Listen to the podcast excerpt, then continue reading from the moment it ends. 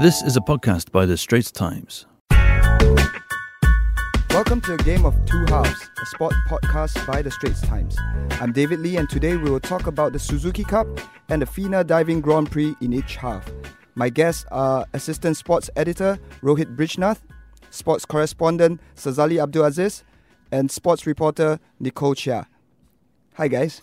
Hi, Dave. Hello. Hey, good to be here. Yep, so let's get down to it. Football's not coming home as far as the Lions and the Suzuki Cup are concerned after Singapore lost 3 0 in Thailand in their final Group B game on Sunday. Finishing third behind Thailand and the Philippines, Singapore have now failed to qualify for the semi finals in three consecutive tournaments. Um, so, what went wrong there, Sazali? Well, I think you know this um, tournament showed that you know heart, grit, and uh, passion uh, can can only get you so far. Mm. You know the the team sort of um, rediscovered the joy of of you know playing. You know the players started expressing themselves better. There was real harmony in the camp. Uh, but when you know we faced uh, a team like Thailand, who were you know are miles ahead of us, uh, even without their their star players uh, and a couple of surprise exclusions, you know the the gulf in standard showed. Yeah, I, I think you know few expected us to get a result in Thailand, but uh, what do you think about the Philippines game? You know, we we started with the same formation and lineup as the team that did so well and beat Indonesia one 0 but we couldn't even get a draw. Do, do you think something went wrong there in terms of tactics or? Yeah, well, I mean, I guess uh, you know at the end of the, the, the tournament when when it's post mortem time, right. you know you tend to try and pick out you know oh this moment or that moment or this match or that match.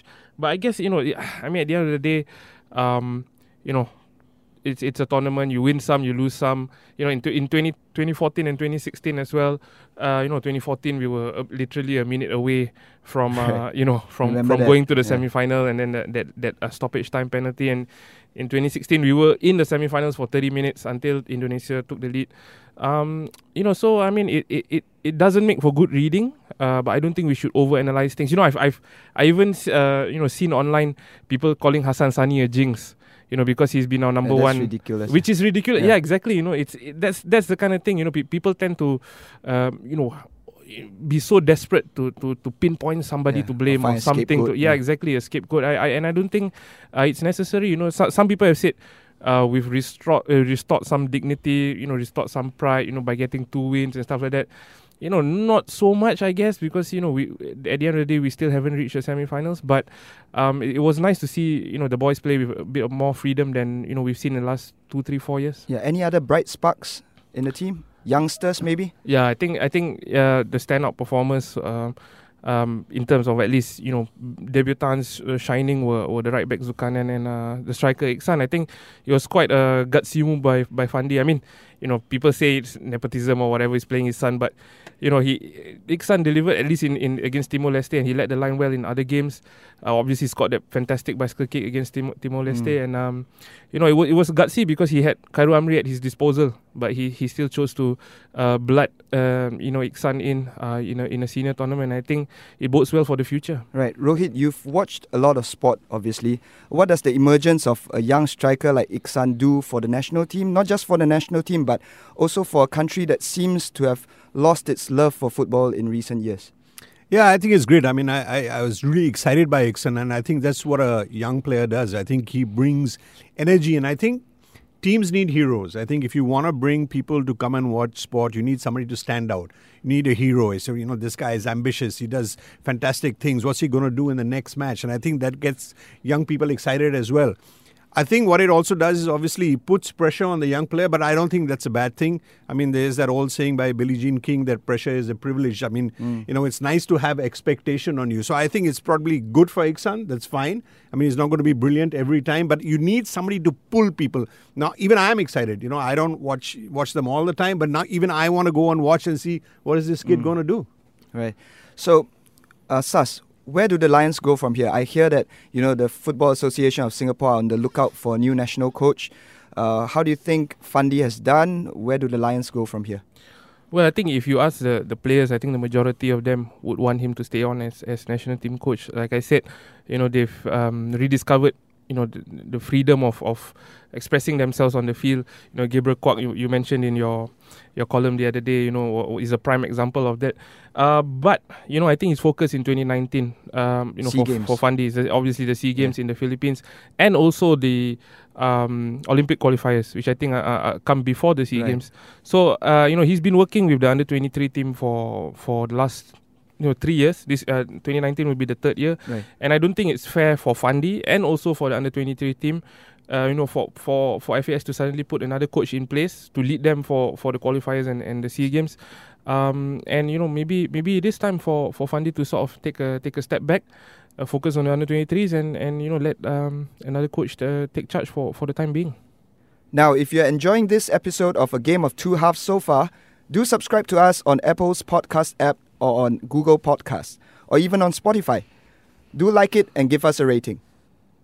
Back to our show, we now move on to the FINA Diving Grand Prix, which took place over the last weekend at the OCBC Aquatic Centre. So Singapore won two goals. Nicole, how did ha- how did that happen? I think a large part of it can be attributed to their new coach, uh, Hmm. Li Peng. He's from China, but he coached the Great Britain team before joining Singapore. So I think one big thing that he's done is he's changed the way the divers approach competitions. So that can be from small things like correcting their vocabulary. So when they say things like, I want to fight it out at this competition, he tells them, no, I don't like your use of that phrase because diving is not a sport in which you can fight things out Mm. like rugby. So in diving, you have to do it calmly, steadily, and you know he feels that's the biggest part of their transformation at the FINA Diving Grand Prix.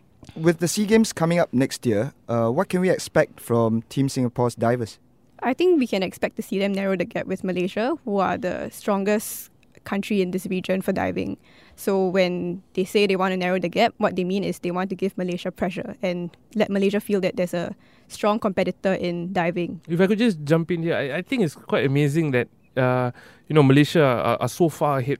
Um, you know, in terms of in the region, not, not just ahead of us. Uh, in in diving, I, I covered archery as well at the at the weekend, and and uh, you know the archers were, were telling me that you know Malaysia and the Philippines, you know, in the region, they're they're way ahead of everyone else. Uh, I think fencing as well. We've covered Vietnamese are world class. I find it quite amazing that you know in in the region that the gap you know can be so so Mm. so vast. I think one of the interesting things which actually links the football and the diving, it tells you the importance of coaches. I mean, Mm. Fandi definitely. You know, you guys have been writing, you know, for, for weeks that you know he's you know he's injected some enthusiasm and vigor and Mm-mm. into the team, and I think this uh, Chinese coach has you know changed. You know, the dive, these guys have been diving for a long time, but he's done something to them. So I think um, as, as as a football team looks for a new coach is one of the things to look for. You got to get the right fit and the right person to get people going because it's like it's not a magic formula, but it's amazing what the right coach can do to a team. Yeah, I think what the divers have told me also is that he focuses on a lot of the small details. So things like their form going into the water and, you know, in, in their takeoff. So what his philosophy is, is that even if mid dive you feel your takeoff wasn't steady, it doesn't mean that your landing has to be that way also. You can still adjust it because in, in competition, in each dive you're awarded points. So just because you mess up your takeoff doesn't mean the whole dive is gone. And on that note, there's the final whistle, bringing to a close this episode of A Game of Two Halves. Thanks, Rohit, Saz, and Nicole. Thanks, Dave. Bye. Thanks, man. So if you enjoyed this episode, do subscribe to A Game of Two Halves on Apple's podcast app, or on Google Podcasts, or even on Spotify. Do like it or give us a rating. That was an SPH podcast. Find us on iTunes, Google Podcasts, and streaming on Google Home. Do send your feedback to podcast at sph.com.sg. You can also check out more podcasts on various topics at straitstimes.com and bt.sg.